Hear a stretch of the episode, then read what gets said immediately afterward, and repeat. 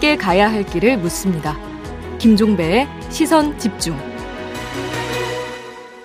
네, 여야 대선 후보가 확정이 됐죠. 그러면서 정책 대결 양상이 좀 본격화되고 있는데요. 그래서 저희가 어제 더불어민주당 정책을 총괄 조율하는 분이죠.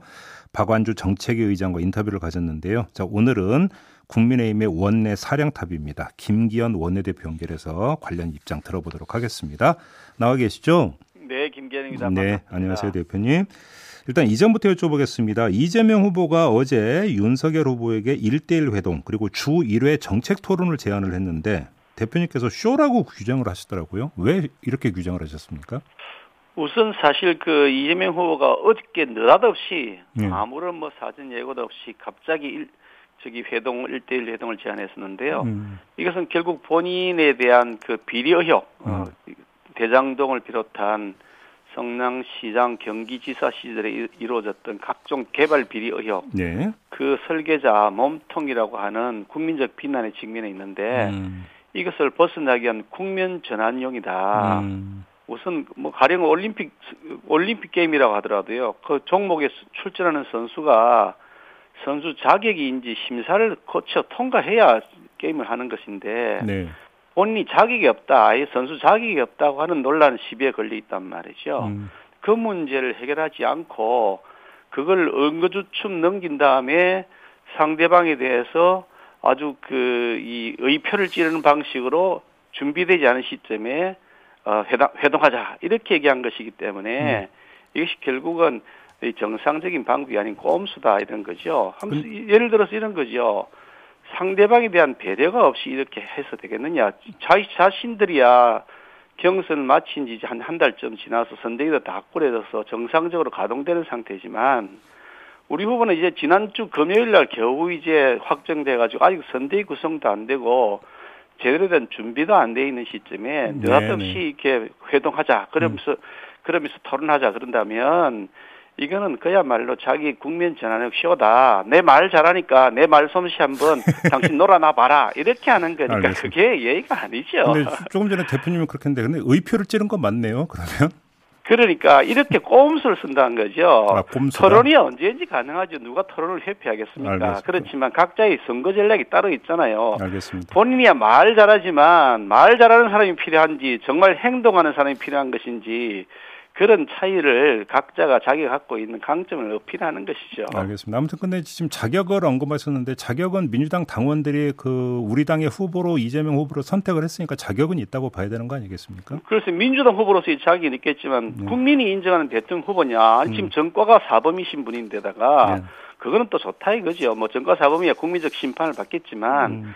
그 이전에 지금 진행형인 당군 일의 최대 개발 비리 의혹의 몸통이다. 본인이 술계자다라고 얘기하셨던 것처럼 음. 그런 의혹이 지금 휩싸여 있는데 음.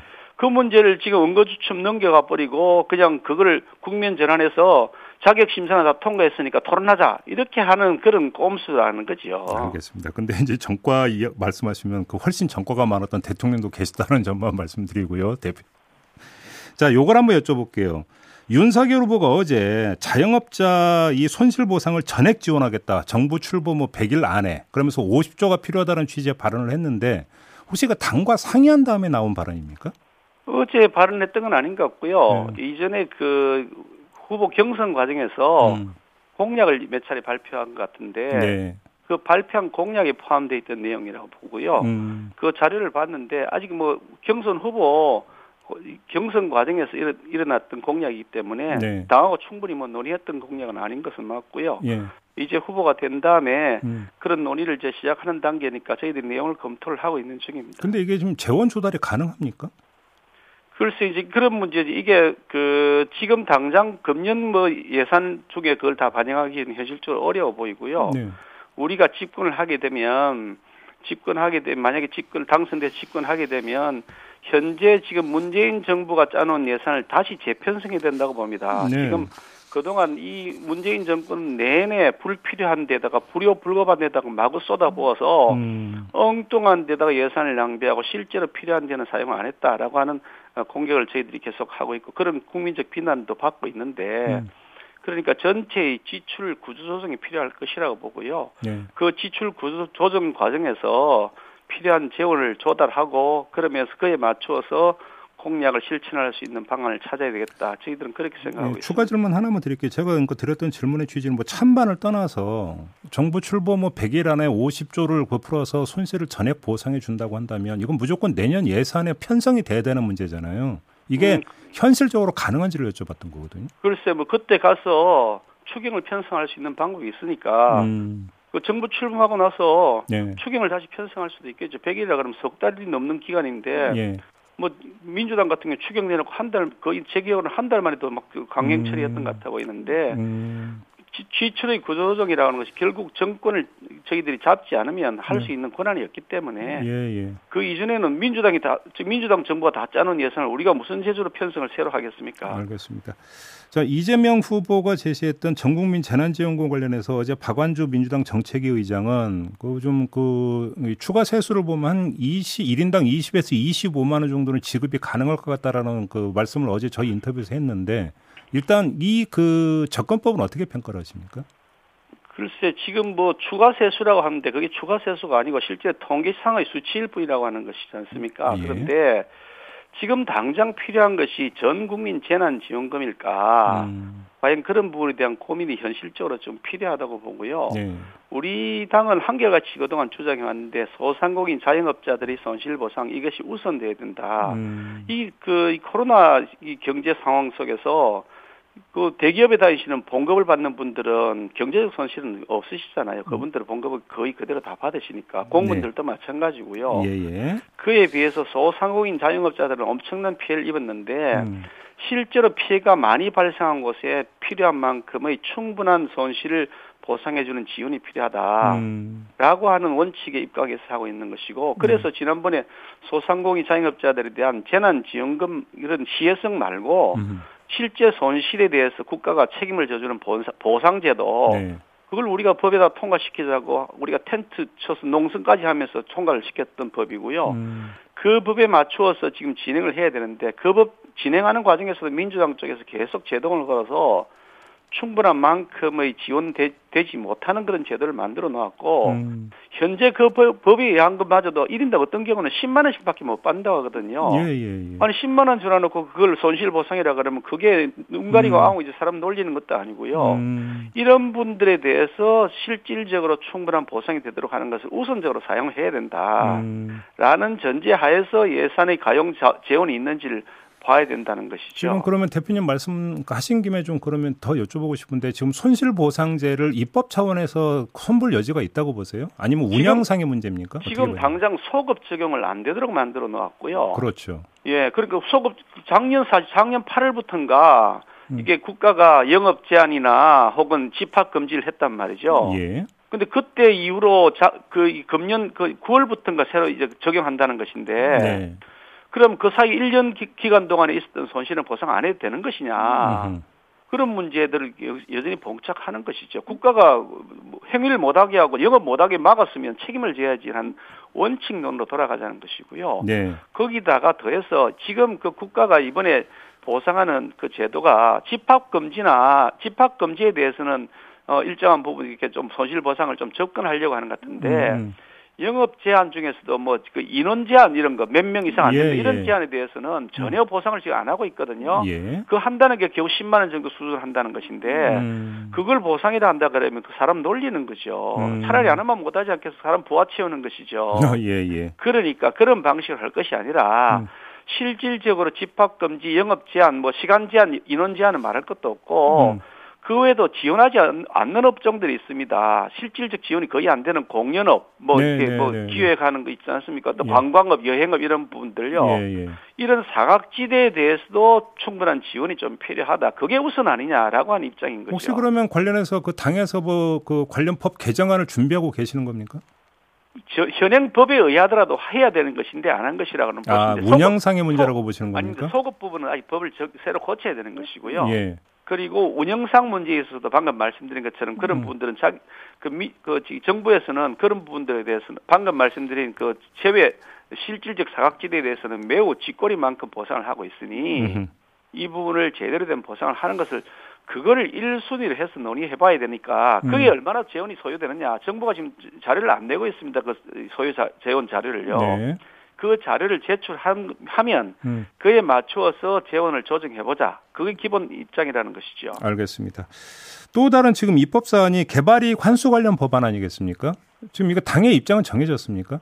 어, 벌써 정해져서 다 발표했는데요. 음, 우리는 개발 이익 환수 부당한 과도한 부당 이익이 발생하는 것 네. 안 되죠. 당연히 환수해야죠. 그 말할 것이 더 있겠습니까? 어떻게 과도한 부당 이익을 받아갔는데 그 개발 그런 개발 이익을 환수하지 않겠습니까? 예, 예. 그건 말 해야 될 건 말할 것도 없고요. 음, 음. 그런데 그거 그것만으로는 추- 충분하지 않다는 것이죠. 음. 지금 민주당은 이 개발 이익 환수제도를 느닷없이 들고 나온 이유가 뭐냐?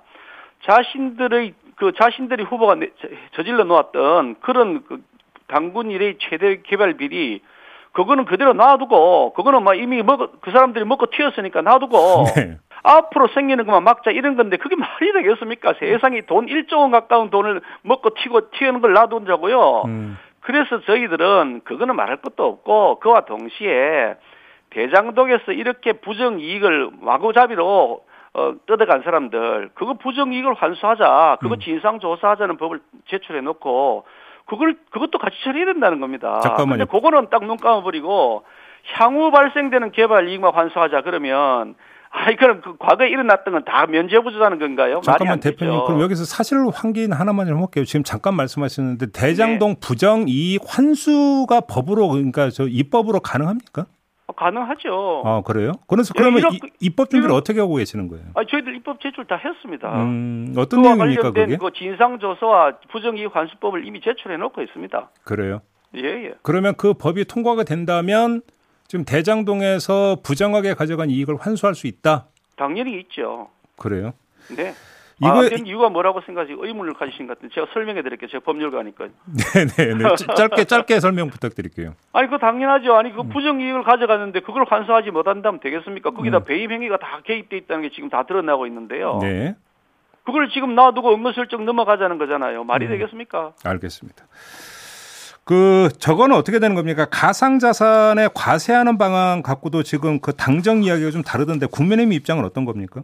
저희 당은 벌써 한 3, 4개월 전부터 네. 가상자산에 대해서 부과되는 세금 내년부터 부과한다는 건데 이거 자- 유예된다고 입장을 가지고 있고요. 아, 유예된다? 공개적으로 다 발- 음. 공개적으로 여러 차례 음. 발표됐고요. 네. 이유는 이런 겁니다.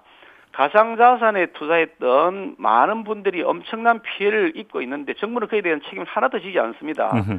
이런 제도에 대한 충분한 그 뭐 보호 피해자 보호 장치, 투자자 보호 장치 그에 따른 비- 적절한 수준의 규제 이런 것들이 있어야 되는데 아무런 제도도 제대로 취하지 않고 예. 손해 본 사람에게는 당신이 알아서 손해 다 어, 따느시오 하고 이익 본 사람에게는 세금을 물리겠다 이렇게 하면 국가가 그거는 할, 기- 할 일이 아니죠. 음. 국가가 할 도리를 한 다음에 네.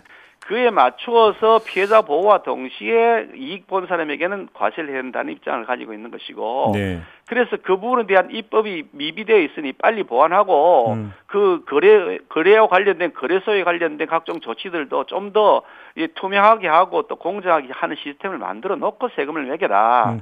라고 요구했던 것이고 이미 그 법도 저희들이 제출해 놓고 있습니다. 과세를 유예하자는 그러면 법이에요. 지금 제가 이제 크게 세 가지로 나눠서 질문 드렸는데요. 이거 말고 지금 국민의힘에서 이번 정기국회 회기안에 꼭 지금 그 처리해야 된다라는 법안이 있습니까? 저희들은 지금 주택 공급 문제가 가장 시급하다고 보고 있는데요. 예. 주택의 공급을 확대하고 거래를 활성화하기 위한 법들이 저 많이 제출해 놨는데요. 음. 각종 세금, 세금 세금의 문제라든지 도시 정비, 주거 환경 정비법이라든지 예, 재건축 재개발의 그런 용도 저 용, 용적률 확대라든지 네. 이런 걸 포함해서 내 집 마련 기회를 좀 더 넓히기 위해서 서민주택의 취득세에 대한 그 일정한 부분이 그 저기 그 면제를 해주는 것이라든지 음흠. 생애 최초 구입할 경우에 취득세를 감면할 수 있는 걸 연장한다는 이런 여러 가지 많은 법들을 제출해 놓고 있고요. 예. 예. 전월세 시장을 안정화시키기 위해서 저희들이 뭐 소득세법, 조세 특례 제한법 많은 법들 지금 내놓고 있고요.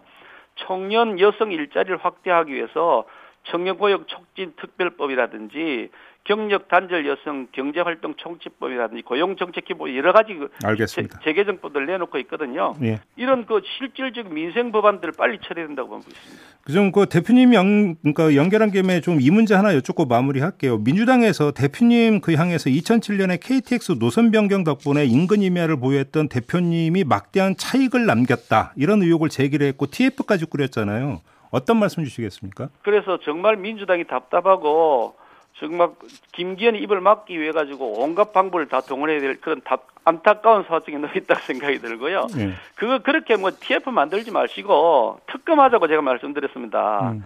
아 그거 지, 저 단 하나도 제가 뭐 불법이나 그 양심에 그리길 없으니까 네. 그거 진상조사를 위한 특검하고 그와 동시에 조건 조건이 있다. 그 음. 조건은 이재명 특검하자. 같이 음. 특검 다 받자. 심지어 우리 그, 그, 윤, 윤석열 후보도 본인 뭐 고발 뭐니 어떤 뭐 특검 다 하자, 동시에 하자 그러지 않습니까? 예. 국민적 의혹이 생기면 특검 받아서 사, 샅샅이 뒤집시다. 그런 음. 다음에 진실이 뭔지 밝히자고요. 아니, 그 뭐 치사하게 뒤에 뒷공문에서 그렇게 하신지 모르겠어요. 단 한 톨도 제가 그럴 게 없으니까, 그럴 게 없으니까요. 그러면 특검이 너무 많아지는 거 아닙니까? 특검이. 아니, 뭐 많아지더라도 국민적 의혹이 생명하죠. 어, 뒷공문에 숨어가지고 뭐 TF니 하고 엉뚱한 소리들 하고 있습니까? 제가 허위사실, 허위사실 유포한 사람 다 고발할 겁니다. 고발장 거의 다 써놨습니다. 곧 낼 겁니다. 알겠습니다. 웃기는 사람들입니다. 마무리하겠습니다. 고맙습니다. 네, 감사합니다. 네, 김기현 국민의힘 원내대표였습니다.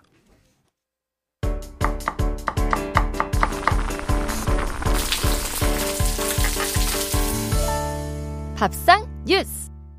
네, 정은정 농촌사회학자 모셨습니다. 어서 오세요. 네, 안녕하세요. 자, 오늘 어떤 이야기 준비하셨나요? 아, 좀 맛있는 이야기면 좋겠는데 음. 또 오늘 또 식품 사고 이야기입니다. 혹시 순대 이야기입니까? 네, 순대 다 음. 떠오르시겠죠? 네. 예, 그 진성푸드라는 꽤 유명한 그 순대 제조 업체가 엽기적 수준의 위생 상태를 보여서 음. 공분을 사고 있습니다. 음. 예, 뭐 사실 위생 문제에 대해서는 전에 던킨 도너츠 문제 다루면서 한번 다뤘는데요. 그렇죠. 그렇죠. 예, 식약처가 긴급 점검하고 뭐 해썹 지정 취소하고 지자체에 행정처분 요청을 요청을 했는데 음. 뭐 워낙 순대가 소위 뭐 서민 음식이라고 알려져 있다 보니까 그러니까. 논란이 가라앉질 않네요. 아무튼 뭐 다른 거 몰라도 먹는 거 갖고 이러면 화나죠. 네, 뭐 음. 저는 여러 가지로 화가 나는데 특히 이게 어 순대 같은 경우에는 파는 사람도 그 가장 낮은 단계의 자영업이거든요. 그래서 김떡순이라고 세트 있잖아요. 네. 그 세트를 파는 자영업 단계부터 음, 음. 해서 노점까지 해서 전 망라를 하고 있으니까 먹는 사람도 파는 사람도 지금 분노가 가라앉지 않는데 그 여파가 그분들한테 다 미치니까 그게 더 큰일이죠. 네, 그렇죠. 사 먹는 사람이야 조금 안 먹어도 되는데 음. 순대국집 사장님 지금 어떻겠습니까? 이 네. 순대 이미지가 추락이 돼서. 예. 네. 근데 그렇게 관리가 어려운 거예요? 예, 이 식품 제조업체 위생과 안전식품 관리를 주로 해썹으로 해오거든요. 그렇죠. 근데 이 해썹이 전형적으로 왜 우리 대학교 갈 때 입학은 쉬운데 졸업은 하기 어려운. 그 옛날 얘기 같은데. 예, 하기 요새 아. 입학도 어렵습니다. 제가 수험생 엄마라서 크게 깨닫고 있는데. 예, 이 진성푸드도 모범업체로 답사까지 가져온 곳이었다고 해요. 그러니까 음. 아, 해썹을 인증받으려면 이렇게 해야 된대. 그래서 갔는데 3년 동안 사실 그 3년 동 3년 한 번씩 정기 검진이 있거든요. 네. 그래서 별 관리가 안 된 거죠. 입학은 시켜 놓고 음. 3년 뒤에 너 수능 성적으로 어느 대학 가나 보자 이런 거랑 똑같은 것 같아요. 아. 그래서 사후 관리가 전혀 안 되고 있다라는 그 반증이죠. 해썹 인증까지 봐줬는데 그렇다면 제도에 문제가 있고 허점이 있다 이런 이야기가 되는 거 아니겠어요? 예, 뭐 이 해썹이 인증이 거의 지금 의무화되다시피 했거든요. 네. 근데 인증까지 가게 만들어 주는 회사들이 상당히 많이 난립해 있습니다. 아 잠깐만요. 그 얘기는 인증 따게 네. 그 도와주고 돈 받는 회사들이 있다. 예, 소위 뭐 컨설팅 업체고요. 뭐 네. 지자체랑 용역 관계를 맺어서 이렇게 해주기도 하는데 네. 뭐 식품 관련한 고위 공무원들이 퇴직하고 들어가는 곳이기도 하고요. 오, 네, 그래요? 그래서 음. 인증받는 것까지는 어떻게 한다 해도 이 규정을 지켜서 계속 유지하는 것이 상당히 관건인데 그렇죠. 이 부분을 계속 놓치고 있었던 거죠. 음. 그래서 제가 이 생활정보 프로그램을 보게 되면 식품 제조업체를 촬영을 할 때가 있거든요. 있죠. 예, 그러면은 제 눈에도 그 해썹 어긋나 된다는 게다 나와요. 그래도 방송 출연까지 하려면 좀 음. 자신감이 있는 업체일 텐데 네. 뭐 예를 들어서 메이크업을 한다거나 네. 그리고 악세사리를 한다거나 그것도 하면 안 어. 되거든요. 아, 그렇죠. 하다가 혹시라도 그러니까 떨어질 수도 있는 네, 거고. 그리고 예. 그 복장 불량이라든가 그리고 무엇보다 그 노동자들 안전 문제 때문에 바닥이 미끄러우면 안 되는데 물이 찰랑찰랑하거나 이런 장면들 굉장히 많이 보게 되거든요. 아, 저는 위생복 입은 것만 봤더니 그게 아니고 네, 어우, 그래서 전문가인 매 눈이라고 눈으로 보게 되면 오, 예, 그렇습니다. 예. 그러니까 사실 인증 따서 오는 음. 것까지만 하지 음. 사후 관리가 거의 되고 있지 않았다라는 게이 음, 사건의 본질인 것 같습니다. 음, 관리를 못한 게 아니라 안 한 측면도 있다라는 이런 이야기가 되는 것 같은데. 사실 못하기도 하더라고요. 너무 사람이 없어서 단속할 인원이 없다라는 게 지금 다들 아우성인데요. 어, 예, 뭐 3년에 정기 점검 한 번, 그리고 1년에 그리고 그 불시 점검을 해야 되는데 지금 들어오는 민원 그 처리조차도 하기가 어려울 정도로 지자체에도 사람이 부족하고 음, 식약처나 그리고 이 해썹 인증원이 있거든요. 음, 이쪽에 사람이 없어서 매년 50명 정도라도 제발 증원을 해달라라고 하는데 아, 정말 기재부가 이렇게 딱 잘라낸다 하네요. 제가 지금 그래서 관리 감독 좀 더그 강화하면 되는 거 아닌가라는 질문을 드리려고 했더니 원천적으로 지금 막아버리시네요. 예, 그래서 업체에서는 뭐 3년에 한 번 원래 나와야 되는데 그것도 띄엄띄엄 나오고 불시 점검은 받아본 적이 없으면 점점점 느슨해지는 거죠. 그러면 뭐 뒷북이라도 처벌 강화하면 아, 예, 그게 가장 손쉽죠. 근데 네. 60년 동안 이 식품위생법은 60번 정도가 개정이 됐거든요. 60년 동안 60번이면 1년에 한 예, 번씩 거의 바뀌어요. 1년에 한 번씩이고요. 그래서 음. 매년 그렇게 처벌을 강화하는 방향으로 해왔는데요. 예. 어, 심지어 뭐 박정희 시대 때는 사형까지 가야 된다, 막 이런 사형? 이야기, 예, 그런 이야기도 나올 정도였는데 아니 뭐 박정희 시대까지 안 가도 박근혜 정부에서는 4대 범죄 중에 하나가 네, 불량식품이 있었죠. 그런데 실제로 이렇게 기소율이 높지 않고요. 음. 그래서 이렇게 막상 가서 잡혀가는데도 뭘 잡- 잘못했는지 모를 때도 꽤 많거든요. 네. 그만큼 사실은 사람에 대한 훈련이 필요한 거지 이게 뭐 인증서 하나 땄다고 될 문제는 아니거든요. 그래서 음, 형벌을 강화하자 이거는 가장 손쉽고 또 여론을 잠재우기 좋은 거죠. 그러면 지금 얼마 전에 식약처가 배달앱 등록 피자집 2,300곳 집중 위생 점검한다고 밝혔잖아요. 네. 그럼 이것도 좀 문제가 있겠네요. 사전 예고하면 어떻게 되는 겁니까? 현장에서? 뭐, 그럼 안 된다고 생각하시겠지만 그래도 아마 걸릴 업주들은 걸릴 겁니다. 아, 말씀드렸죠. 내가 뭘 잘못하고 있는지 모른다라는 거. 모른다. 예고가 있어도 네. 이 훈련이 안 돼 있다 보니까 이런 문제들이 벌어지고 있고요. 음. 특히 이미 이 지자체하고 이번에 식약처가 합동 그 점검을 나갑니다. 그럼 훨씬 더 많이 걸린대요. 음. 왜냐하면 지자체 입장에서는 그래도 우리 지역에 있는 업체이지만 음, 음. 예, 식약처 입장에서는 그렇지 않은 거죠. 알겠습니다. 그래서 좀 준비하셔 야 될 것 같습니다. 알겠습니다. 먹는 거 갖고는 좀 더 신경을 좀 써주시길 부탁드리면서 마무리하죠. 고맙습니다. 네, 감사합니다. 정은정 농촌사회학자와 함께했습니다. 네, 고생하셨습니다. 네, 시선 집중 2부 마무리하고 8시 3부로 이어가겠습니다. 잠시만요.